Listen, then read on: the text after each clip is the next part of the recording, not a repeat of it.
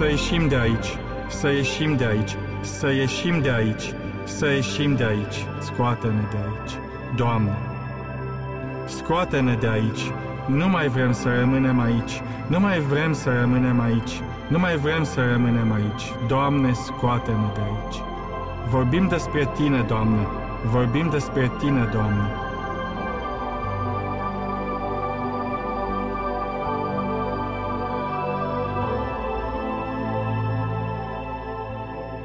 Hristos este o comuniune de trei persoane care e fără început și fără sfârșit, cum spune un Sfânt Părinte, zice, n-a putut fi cândva când n-a fost nimic.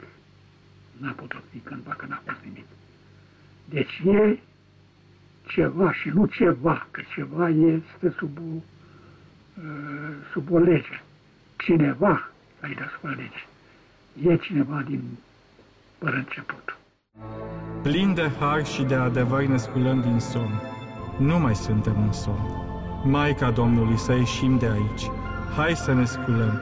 Maica Domnului, nu mai vrem să rămânem aici. Maica Domnului, nu mai vrem să rămânem aici. Nu mai vrem să rămânem în somn. Până când să rămânem? Nu mai vrem să rămânem aici. Nu mai vrem să rămânem aici. Omul este o ființă tainică. Chiar uh, Fiul lui Dumnezeu s-a făcut om, prețuind valoarea lui și făcându-și-l frate pentru veci, atunci și noi trebuie să prețuim pe semenul nostru uh, ca pe o asemenea valoare veșnică, să-l prețuim ca pe fratele lui Hristos, cum mă prețuiește el ca pe fratele lui Hristos. Legătura dintre părinți și copii nu pierde niciodată. Și noi suntem foarte legați de ei, îi avem mereu în minte, alături și simțim prezența lor. Fără îndoială însă că aici la cimitir este o legătură în plus. Retrăim și zilele când am fost împreună și zilele tragice când au murit.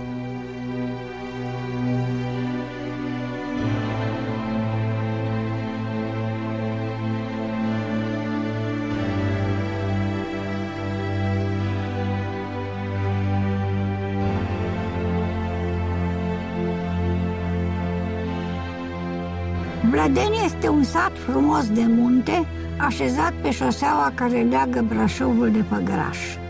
În apropiere, între Blădeni și Cotlea, tronează asupra întregului ținut măgura Cotlei, un munte calcaros, împădurit și rotund, pe care tata îl iubea nespus, asemănându-l cu un leu culcat pe labe. Zile întregi se plimba prin curte și se oprea îndelung să privească măgura, care la fiecare ceas al zilei arăta altfel. Câteodată părea calmă și prietenoasă, alteori se învăluia nor și atunci tata spunea mulțumit, ca și cum și-ar fi revăzut un prieten vechi, iar are măgura căciulă. Casa bunicilor se afla pe ulița mică, la răscrucea cu ulicioara de către cimitir. Fiind așezată pe colț, vedeam până hăți departe tot ce se petrecea în sus, la răscrucea cu ulița bisericii ce ducea la stânga spre biserică. Când eram mici, drumul cu trenul până la Blădeni, apoi de la gară până acasă, dura o veșnicie. Domnul Savu, șeful gării, era totdeauna prezent, gara n-ar fi fost gară fără statura lui înaltă și uscățivă. Venea să ne salute, dădea mâna cu tata, săruta mâna mamei și se bucura sincer că ne vede. Iar a trecut un an, spunea el, nu va schimba deloc, domnule rector. De îndată eram înconjurați de săteni. Îi întindeau mâna domnului rector, după ce și-o ștergeau temeinic de poala hainei, cu acea spială plină de cumințenie a țăranului, fiind foarte mândri că satul lor a produs un asemenea domn mare.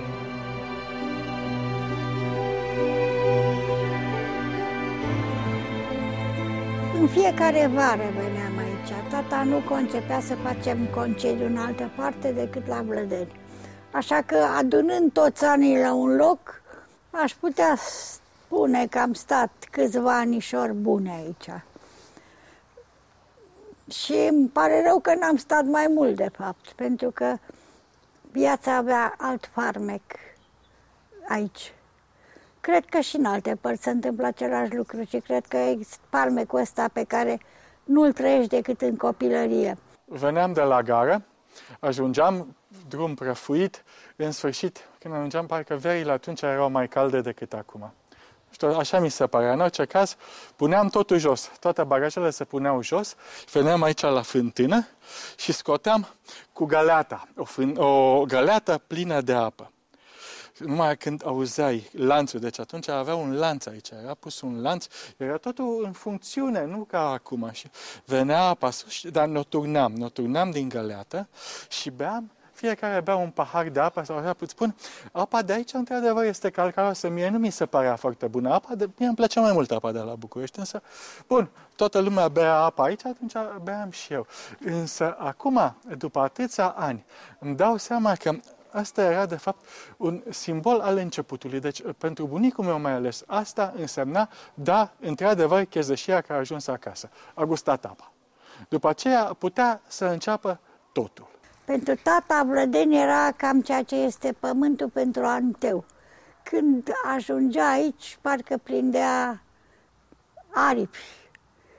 Contactul cu satul lui îl, îl, îl bucura extraordinar de mult. Dumitru Stăniloae s-a născut în 16 noiembrie 1903 în comuna Vlădeni, județul Brașov, ca fiu mezin al lui Irimie și al Revecăi Stăniloae, născută Arnăuțu. Cei doi erau oameni cucernici și evlavioși, mai ales că Reveca era nepoată de preot. Ea a insistat ca mezinul să slujească în fața altarului, după ce într-o noapte a visat cum cosea un rând de odăjdii. După primii ani de școală efectuați la Vlădeni, Dumitru Stăniloae a urmat cursurile liceului Andrei Șaguna din Brașov, unde datorită aplecării pentru studiu a obținut bursa Emanuel Gojdu, ceea ce a însemnat o mare ușurare materială pentru o familie țărănească destul de strâmtorată financiar. Cu vremea, casa de la Vlădeni s-a deteriorat, dar consătenii lui Dumitru Stăniloae au hotărât să cinstească amintirea celui atât de legat de aceste locuri.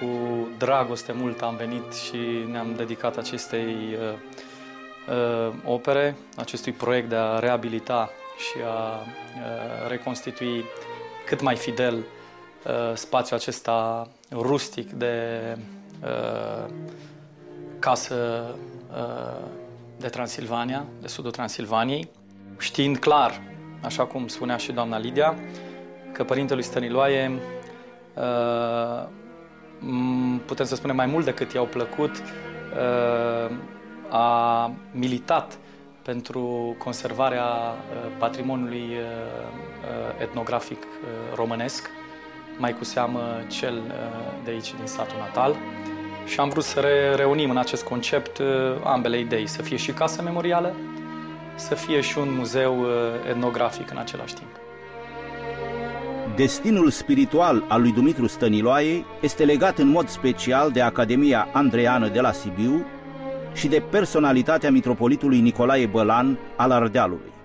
Acest erar a intuit înzestrările excepționale ale tânărului teolog, i-a îndrumat pașii i-a înțeles îndoielile și căutările și i-a stimulat efervescența creatoare a începutului de drum. După studiile universitare de la Facultatea de Litere și Filozofie din București și cea de Teologie de la Cernăuț, Dumitru Stăniloae a fost trimis de mitropolitul Bălan la Atena, München, Berlin, pentru a se specializa în dogmatică și istorie bisericească după care a efectuat călătorii de studii și documentare la Paris și Belgrad. Doctoratul și l-a susținut la Universitatea din Cernăuț cu o teză despre viața și activitatea patriarhului Dosoftei al Ierusalimului și legăturile lui cu țările române. Nicolae Bălan îl numește în anul 1929 pe tânărul doctor profesor la Academia Andreană de la Sibiu. A predat întâi istoria și după ce profesorul Nicolae Colan a fost chemat episcop la Cluj, a trecut la catedra de dogmatică și a preluat rectoratul. Între timp a fost hirotonit preot și s-a căsătorit cu Maria Mihu. La 1 ianuarie 1934, din încredințarea mitropolitului Nicolae Bălan, Dumitru Stăniloae și-a asumat răspunderea conducerii Telegrafului Român, tribună eparhială în care își va pune în valoare virtuțile și solida cultură profană pentru a dezbate subiecte de teologie, de misiune socială, de istorie generală și bisericească, dar și articole în care a polemizat cu câteva mari personalități culturale ale vremii. În anii interbelici, părintele Dumitru Stăniloae a publicat și 17 eseuri la revista Gândirea, condusă de Nichifor Crainic, de care îl lega o prietenie deosebită, cei doi vizitându-se reciproc la București și Sibiu. Colaborarea la această revistă va fi capăt de acuzare în momentul arestării lui Dumitru Stăniloae în anii comunismului.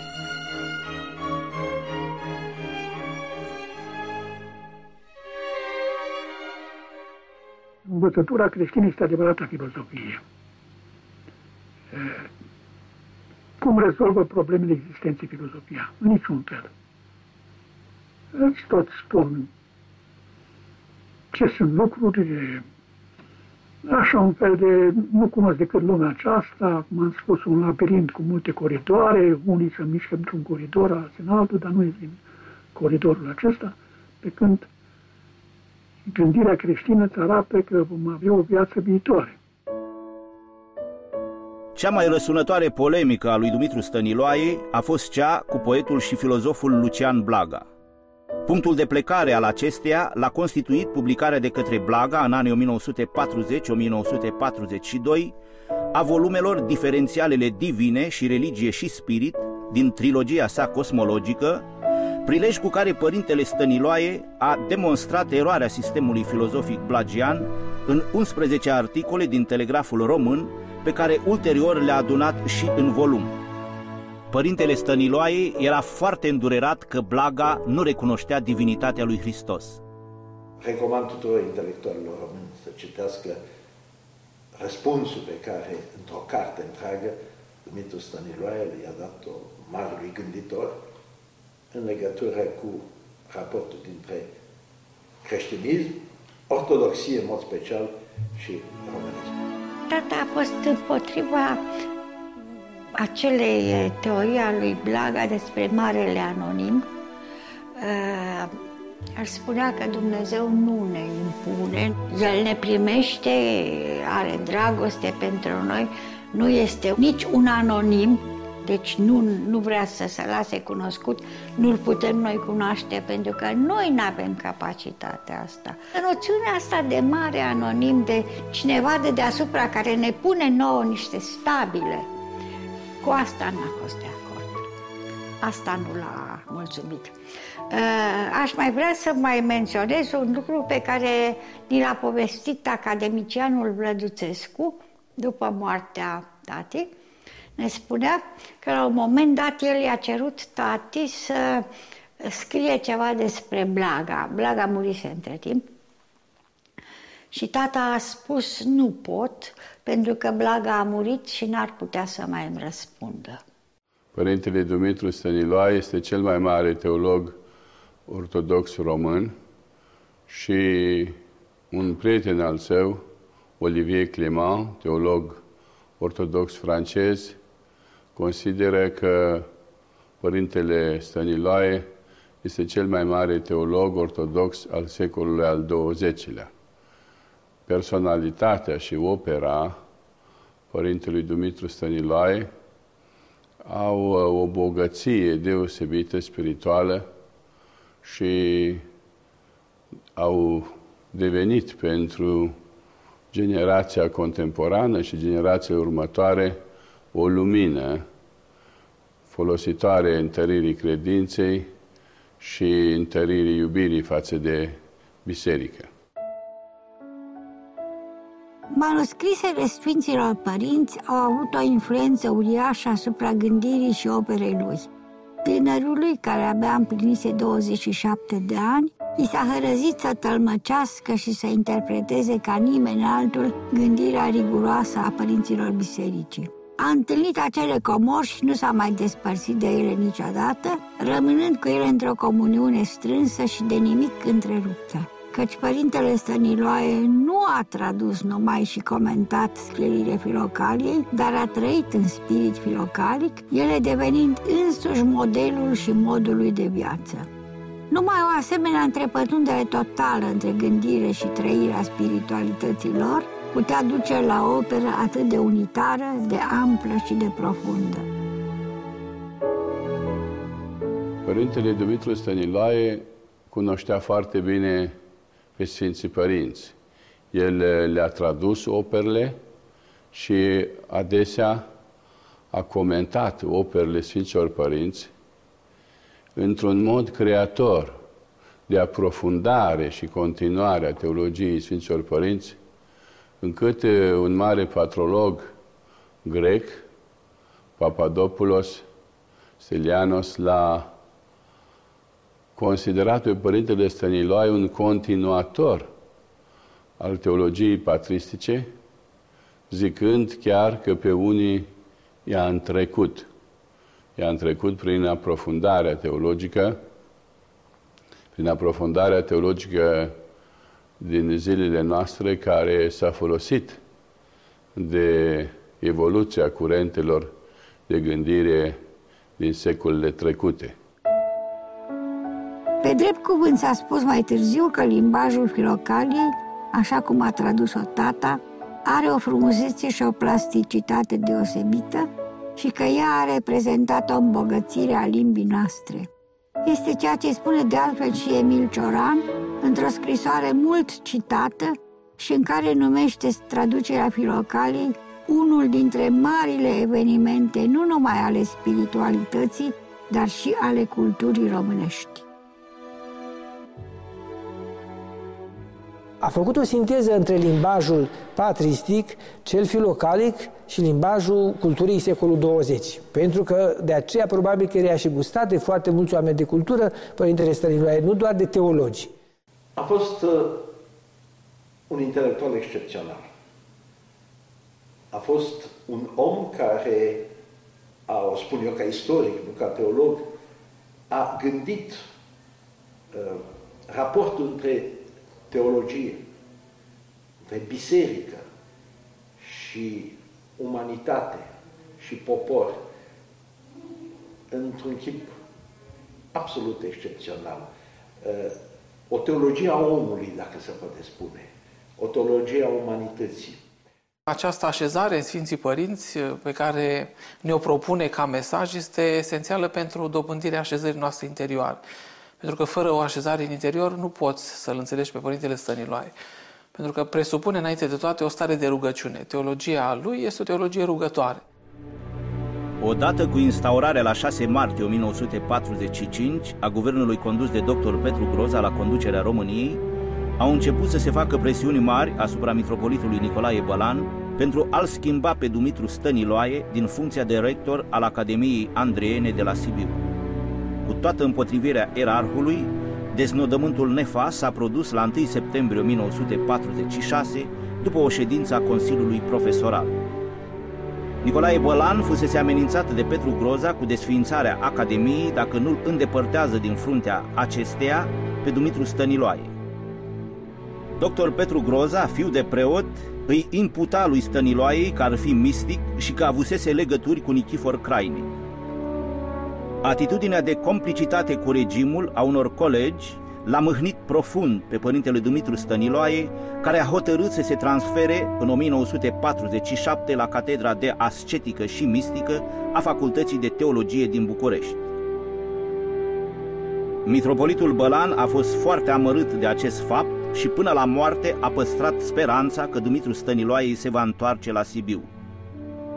Problema caselor în capitală era cu adevărat de nerezolvat. Pentru moment, singura perspectivă de locuință liberă era o jumătate de apartament la Biserica Sfântul Gheorghe Vechi, care trebuia să se elibereze în câteva luni. Se făcea foc cu lemne în sobele de teracotă, și după ce a dat frigul îmi aduceam aminte cu nostalgie de odăile noastre încălzite de la Sibiu. Aici tremuram până mă îmbrăcam, tremuram la baie, unde se făcea focul o dată pe săptămână, tremuram peste tot.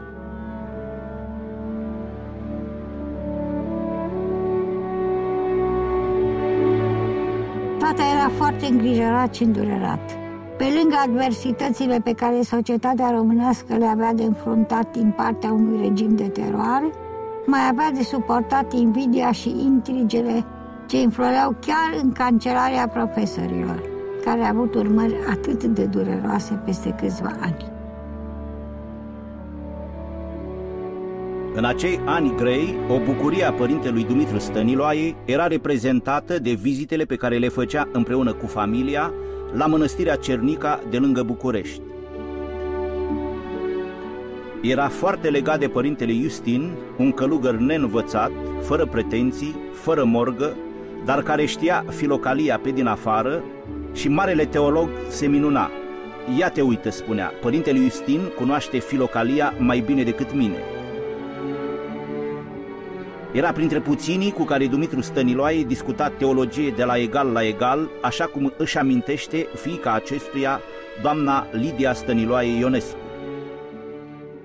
Veneam deseori la Cernica, veneam cu câțiva tineri studenți care erau foarte mult în preajma tatii, cum a fost de pildă academicianul Cândea, Duțu și alții, așa care au ajuns mari personalități, mai apoi foarte credincioși și veneam cu toții aici. De fapt, drumul ăsta era cam prost, veneam până la pasărea și de acolo o tăiam peste pădure și ajungeam la Cernica.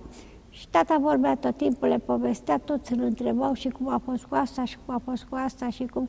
Și povestea așa ceasuri îndelungate. Biserica Sfântul Nicolae din Ostrov a fost cel mai bun dascăl de pictură pe care l-am avut. Din frumusețea severă, din austeritatea chipurilor și a gesturilor, am înțeles cel mai bine de ce odinioară se murise pentru păstrarea cultului icoanelor. În transparența culorilor și în statica aparentă a scenelor, se ghicea cu adevărat ceea ce era dincolo de ele, transcendentul. Printre cei mai deosebiți oameni pe care i-am cunoscut atunci au fost părintele Benedict Iuș, asistentul tatei la facultate, Ștefan Todirașcu și mai cu seamă poetul Vasile Voiculescu. Părintele Ghiuș era o personalitate distinsă, un om cu trăsături frumoase, clasice, aș spune. Această cruce modestă mi le evocă pe părintele Arhimandrit Benedict Ghiuș, care a fost exact așa. Adică a fost un om de o modestie și de o distinție extraordinară. Venea deseori pe la noi, era un călugăr într-adevăr de vocație cum nu sunt, din păcate, totdeauna toți. Foarte bun teolog, ă, foarte inteligent, foarte citit, de o mare cultură, nu numai teologică, ci și laică, era foarte la curent și cu literatura contemporană și cu cea clasică ă, și vorbea foarte frumos, avea un, uh, un, un talent, să zic așa. Când începea Părintele Ghiu să vorbească, ți-ai fi dorit să nu se mai oprească niciodată. Părintele Benedict Ghiuș făcuse studii de teologie la Strasburg și după retragerea trupelor române și germane de pe frontul rusesc în al doilea război mondial, împreună cu gazetarul Sandu Tudor și profesorul Alexandru Mironescu, întâlniseră la mănăstirea Cernica un preot rus Ioan Culughin, cu care înființaseră organizația culturală Rugul Aprins. Era un grup de intelectuali și monahi care își propunea păstrarea valorilor ortodoxe a dreptei credințe. Practicau rugăciunea inimii. Membrii acestui grup se întâlneau la mănăstirea Antim din București, unde exista o icoană a rugului aprins al Maicii Domnului, adusă de Sandu Tudor după o călătorie la Atos. Se organizau conferințe în biblioteca sau în pridvorul mănăstirii și se discutau texte scripturistice, patristice sau filozofice. La unele dintre aceste conferințe a participat și părintele Dumitru Stăniloaiei, deși nu făcea parte din grup. Organizația a intrat în vizorul securității, iar în anul 1958, membrilor acesteia li s-a intentat un proces celebru. Conferințele de la Antim încetaseră. Oamenii se fereau să se mai întâlnească, vorbeau cu fereală, uitându-se mereu în urmă să vadă dacă nu-i spiona cineva. Mai târziu, tata ne-a povestit că la repetate anchete fusese mereu întrebat unde se întâlniseră ca să pună la cale răsturnarea regimului democratic. Am vorbit teologie și literatură, răspundea tata. N-am pus nimic la cale. Ce puteam face noi, câțiva intelectuali, care în afară de cărțile noastre n-avem alte preocupări? Procesul a făcut mare vâlvă, nu numai în țară, ci și în străinătate. Posturile străine au comentat pe larg evenimentul care răsfrângea intensificarea atmosferei de teroare din România. Mă, cine ești tu de scriu toate ziarele străine de tine?" Era întrebat tata la anchetă. Au fost arestați, cum se știe, a fost lotul acela în care săracul părintele Daniel a primit 25 de ani, a și murit în închisoare. Mironescu mai ieșit, a fost arestat și băiatul lui, toți călugării aceia. Tata și Voiculescu erau puși la urmă în lot și aveau primiseră câte 5 ani. A fost o împrejurare cumplită, 5 ani de zile, aproape 5 ani, n-am știut nimic despre el, a ieșit, i-au dat drumul când început să, să mai îmblânzească puțin uh, spiritele și situația internațională, mă rog, pledau oarecum ca să se mai lase și duritatea asta extremă. Să ieșim de aici, să ieșim de aici. Vorbim despre Tine, Doamne. Vorbim despre Tine, Doamne. Plin de har și de adevăr ne sculăm din somn. Nu mai suntem în somn. Vai, vai, vai. Vrem să ne sculăm plin de har. Avem și noi haine, avem haine, Doamne, plin de har și de adevăr, plin de har și de voința de a vorbi și de cuvântul adevărului. Ortodoxia este foarte deschisă și științii, pentru că știința, mai ales cum s-a dezvoltat acum, nu mai este o știință de adolescență, ca în secolul trecut. Când știau câteva lucruri și credeau că știu totul. Acum încep să-ți dea seama că e foarte mare taină în toate lucrurile. Nu pot fi explicate toate. Eu când tai un pepen și mă uit la atâția sâmburi, de ce sunt sâmburi aceștia acolo, da? Ia. Când mă gândesc, femeie și bărbat, de ce este femeia așa și bărbatul așa? Și totul se vorbesc la fel și totul se întregesc. Oricare lucru privește un lucru de mare taină și știința nu ajunge să le explice niciodată complet. Încât, zicem așa, toate sunt sub niște legi. Dar cine a dat aceste legi? Legile nu pot fi de la ele. Legea trebuie să aibă o persoană. Și totuși, de aceea accentuez valoarea persoanei și ortodoxia va fi mereu actuală pentru că accentuează valoarea persoanei și nu unei persoane individuale, ci a persoanei iubitoare, a Sfintei Trăimi. Părintele Dumitru Stăniloae a scris cea mai mare parte sau cea mai importantă parte a operei sale în timpul regimului comunist. A stat mai mulți ani în închisorile comuniste și a mărturisit în plin comunism, Dumnezeirea lui Hristos, credința ortodoxă în Sfânta Trăime, ca fiind structura supremei iubiri, încât toată teologia sa era o, o teologie a iubirii dumnezeiești, împărtășită oamenilor, ca pe oameni să-i sfințească, să-i înalțe în bucuria comuniunii veșnice a Preasfintei Trăimi.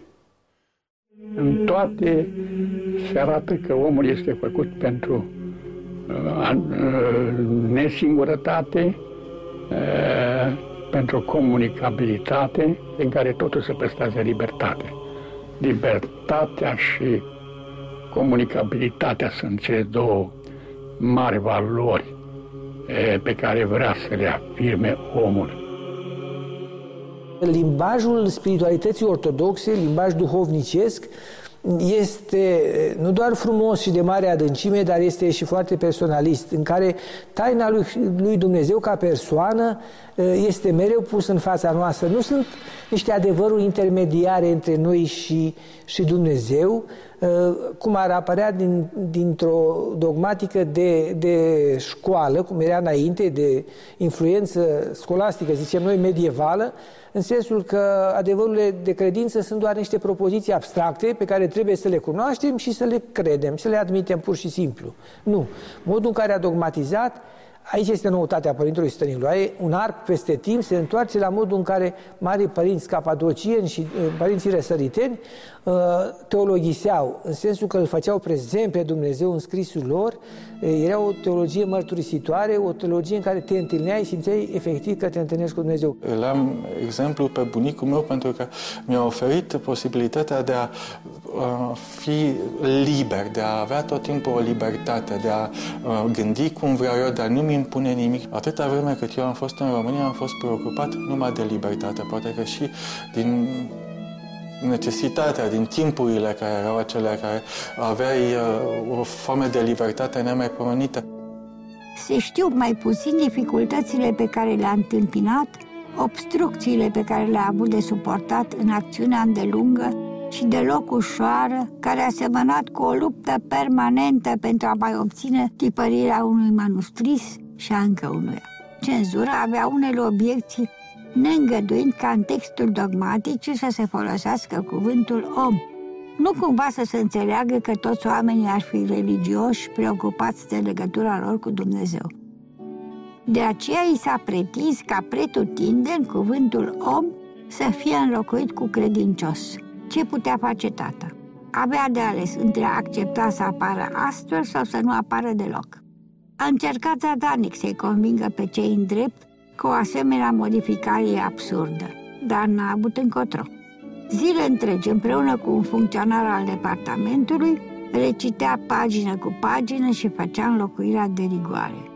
Cu aceasta, cenzura n-a mai avut obiecții de fond și dogmatica putea apărea. Bunicul meu și-a dorit, după ce am uh, terminat uh, teologia, după ce am absolvit la București, să învăț mai bine greacă și uh, mai ales să-mi aprofundez cunoștințele din Sfinții Părinți. El era foarte convins de necesitatea ca fiecare să cunoască foarte bine Sfinții Părinți și aceasta într-o perioadă când acest lucru nu era de la sine înțeles. Um, spuneam și cu alte ocazii încă în anii 80 aveam profesori foarte buni, am spus-o de mai multe ori, însă uh, erau încă foarte marcați de felul în care învățaseră ei teologia în anii 20, în anii 30, în străinătate, în apus. De aceea încercau tot timpul să facă numai o structură oarecum uh, școlastică. Bunicul meu mi-a spus, nu, trebuie să știi foarte bine greacă, trebuie să înveți foarte bine scrierile importante ale Sfinților Părinți. Părintele Stăniloae afirma adesea că Dumnezeu este lumină. Și în această lumină, în acest halu, practic, mi-l și amintesc. Era învăluit în aura asta misterioasă, a rugăciunii și a contemplației mai ales. Părintele Stăniloae era tipul contemplativ. Ehm, nu numai prin ceea ce scria, prin cum vorbea, prin toată atmosfera persoanei sale, era un om legat profund de realitățile dumnezești. Cu câțiva ani înainte scrisese Iisus Hristos sau restaurarea omului. Când mai târziu am citit-o și am încercat să-i pătrund profunzimea, m-am întrebat de ce nu mai era mulțumit cu ea. Era de o subtilitate în gândire care se întâlnește la puțin teologi și filozofi și nu înțelegeam de ce simte nevoia să scrie o alta. Când în ultimii ani ai vieții a realizat și acest proiect, mi-am dat seama că avea dreptate să o dorească. După cum spunea, subiectul este atât de inepuizabil, încât oricâte tomuri ai scrie, nu reușești să spui tot ceea ce se poate spune în această privință. Totdeauna când o instituție poartă numele unei personalități, sigur că o avem ca model. Este reperul. Spunea Părintele Stăniloae că într-o discuție pe care am avut-o chiar în uh, casa dânsului, că dânsul a dus teologia până la un anumit punct și noi, cei care venim din spate, să o ducem mai sus. Părintele Stăniloae era și deschis spre valorile universale. El și-a iubit poporul cu o putere deosebită, dar n-a disprețuit alte popoare. A afirmat valorile ortodoxiei într-un context însă de dialog internațional, intercreștin, fără a avea teama că ortodoxia se pierde atunci când dialoguează cu alte biserici sau cu alte credințe. El avea ferma convingere că biserica adevărată a lui Hristos, cu o continuitate neîntreruptă în lume, este Biserica Ortodoxă și de aceea ea trebuie să ofere bogăția și profunzimea ei spre binele tuturor celor care doresc să primească această bogăție spirituală. Biserica are un rol important în această păstrare a comunicabilității în libertate. Ei, ea îi cheamă pe toți la un loc și îndeamnă pe toți să se roage unii pentru alții, îndeamnă pe toți să nu-și facă rău unul altuia, să nu-și urmărească egoismul lui, da, adică e, să se ferească de egoism să se ajute unul pe altul. E, comunicabilitatea este condiționată și de un ajutor reciproc între ei și de o bunătate între ei și de o concesie a uneia față de celălalt și de un respect al uneia față de condițiile celuilalt, de a nu urmări să-l înlăture pe celălalt, ci de a-l ajuta să rămână și el în condiții de bună viețuire și de bună condiție. Nu așa că sunt probleme grele care se pun omului de astăzi, în societatea de astăzi și trebuie studiată chestiunea mult pentru ca să se angajeze societatea întreagă în această promovare a îndepărtării singurătății. Sorin Dumitrescu a fost inițiatorul unei cărți excepționale, se numea Șapte dimineți cu, Păr- Șapte dimineți cu Părintele Stăniloae. Am fost, să spun așa, ucenicul. Eu, era, eu eram cel care transcriam casetele, practic interviu între cei doi. Nu pot să uit acele dimineți. Șapte dimineți misterioase, șapte dimineți cu un uh, parfum și cu un aer duhovnicesc uh, de neuitat. Au fost practic șapte dimineți în rai. Cel mai mult m-a impresionat la mintea mea de atunci, evident, faptul că părintele, la un moment dat, și chiar de mai multe ori, a spus că nu știe un anumit lucru, că nu s-a gândit la asta. Evident, ă, la vârsta pe care o aveam, m-am întrebat cumva mirat, dar cum se poate să nu știe cel mai mare teolog român, cel mai mare teolog ortodox la vremea aceea să nu știe o chestiune care îi se pune. E bine, asta arată onestitatea, asta arată smerenia și cinstea profundă, intelectuală și spirituală a acestui om. În clipa în care nu știa un lucru, nu improviza. Mă amintesc cu plăcere despre eh, lectura acelor convorbiri ale părintelui profesor Staniloae cu eh, pictorul Sorin Dumitrescu, în care el vorbește despre felul în care, simplu, atât de simplu la un atât de mare teolog, atât de mare savant, cum l-a văzut în vis pe Isus Hristos, pe Isus Hristos cel plin de caritate și cum a văzut în vis îngerul. Cu această imagine, uh, într-un fel, rămân gândindu-mă la Dumitru Stăniloae. N-am să uit când Dumitru Stăniloae, uh, în anfiteatru Facultății de Teologie, asistam la un doctorat al unui ierarh și a venit la mine și mi-a spus, domnule Todorescu, să știi că am să te citez cu studiile dumitale despre isihasm. Făcusem în teza mea de doctorat refer la acest lucru și am spus, dumneavoastră, părinte, pe mine, adică magistru isihasmului? Zis, da. Am uitat episodul. Și după câțiva ani m-a sunat patriarhul Teoctist. A zis, domn profesor, știți că profesorul Stăniloae vă citează în filocalie, cred că în volumul 6. A fost pentru mine o bucurie uriașă, pentru că acest mare savant, acest mare credincios, acest mare om, care a dus renumele ortodoxiei românești în lume, m-a băgat în seamă. După al doilea război mondial, Emil Cioran, Eugen Ionesco și Mircea Eliade sunt cei mai cunoscuți intelectuali români care au făcut o carieră strălucitoare în străinătate. Părintele Dumitru Stăniloae a avut prețuirea lui Emil Cioran și al lui Mircea Eliade, pe care i-a vizitat împreună cu fiica sa la Paris și la Chicago. În Chicago sunt cinci universități, oraș uriaș, nu, nu știu câte milioane, zeci de milioane de locuitori. Eliade preda istoria bisericii, istoria religiilor la această Universitate 5. Și a fost invitată, a fost tata invitat acolo să țină conferință, o conferință, ne-a dus și pe noi. Și la conferință a venit Eliade. Atunci am, am fost așa foarte emoționați că l-am văzut și că m-am schimbat câteva cuvinte cu el.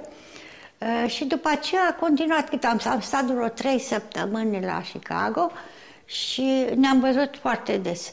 Ne-am văzut și la, întâi și întâi la Sanda Loga, asta a fost o colegă de-a mea de facultate, care se stabilise în America, o excelentă fiziciană și care se atașase foarte mult de ei, era așa ca un fel de copilul lor. Și ne-am dus la uh, Sanda Roga, ne-a chemat la ea la masă și a făcut țarmăluțe în foi de viță și uh, domnul Iliade și cu soția lui au fost foarte încântați că nu mai mâncaseră de multă vreme o mâncare românească. După aceea am fost la ei acasă, prima dată când ne-am dus, Mircea Eliade a îngenunchiat în fața tatei și a zis binecuvântați-ne, părinte, și a făcut și așa o mică sfeștanie, și am stat mult de vorbă, era un om foarte plăcut și spunea lucruri așa de frumoase și de calde și din păcate nu mai era prea sănătos și soția lui deja era chiar bolnavă, bolnavă de adevăratele. După aceea ne-am văzut, au mai venit și pe la noi, unde stăteam noi la căminul Universității 5, ne-am mai dus noi pe la ei, ne-am, ne-am văzut des în perioada aceea. Pe urmă, noi am plecat și n-a trecut multă vreme, cred că așa cam după patru ani am auzit că Eliade a murit. Însă era de o mare modestie, fără morgă, fără pretenții. Uitați-vă la mine ce deștept sunt eu și ce mare savant. Nu-l interesa așa ceva. Era un om direct, era un om cu foarte mare sensibilitate și interes pentru ceilalți, pentru ce cred ceilalți, pentru ce spun ceilalți. Și s-a legat așa o bună prietenie între tata și el. În anul 1976, Dumitru Stăniloae a fost numit doctor honoris causa al Universității din Tesalonic, iar în 1981 al Institutului Ortodox Saint-Serge din Paris. Tot în acest an primește la Londra distinția onorifică Crucea Sfântului Augustin din Canterbury. În anul 1991 este numit doctor honoris causa al Facultății de Teologie din Atena. Universitatea din București l-a numit doctor honoris causa în anul 1992. Cu un an înainte de a fi chemat la domnul, Dumitru Stăniloae a devenit membru titular al Academiei Române. După cum îi spunea unui apropiat al său, era și timpul. A venit foarte târziu, el a nobilat prin prezența sa Academia Română. Pentru că Dumitru Stăniloae, spun un adevăr știut de toată lumea intelectuală, este probabil cel mai mare teolog al ortodoxiei. Tata își mărturisea crezul întregii vieți, să lași ceva în urmă. Lăsa în urmă o uriașă, posibilă numai datorită calităților lui excepționale, precum și spiritului de sacrificiu devotamentului mamei. Într-un fel era și opera ei. De nenumărate ori tata a mărturisit că fără curajul, fără credința fermă, fără modestia și sprijinul ei, n-ar fi putut duce la bun sfârșit ceea ce s-a simțit chemat să realizeze. A stat tot timpul alături de el, l-a stimulat, asigurându-i o atmosferă de pace și liniște în casă, l-a întărit în credința, în certitudinea că se află pe drumul pe care trebuia să meargă. Mai mult, au lăsat amândoi amintirea două personalități de excepție. Doi oameni în adevărată accepție a cuvântului om, așa cum l-a creat Dumnezeu și l-a iubit, așa cum l-a vrut El. Au alcătuit amândoi un întreg, s-au completat unul pe celălalt, au trăit unul pentru celălalt. Mama și-a dorit totdeauna să moară ea întâi. Mereu ne-a spus-o. Nici nu voia să se gândească la altă eventualitate n-ar fi putut trăi fără tata. La rândul său, tata a iubit-o atât de mult încât și-a asumat acest sacrificiu de a primi durerea despărțirii pentru ca să o cruce pe ea. Vorbim despre tine, Doamne, cu voință, plin de har și de adevăr. Hai, hai, hai, plin de har și de adevăr. Hai să ne trezim, hai să ne sculăm, hai să vorbim, hai de Doamne, hai să vorbim, hai, hai de Doamne, hai să vorbim.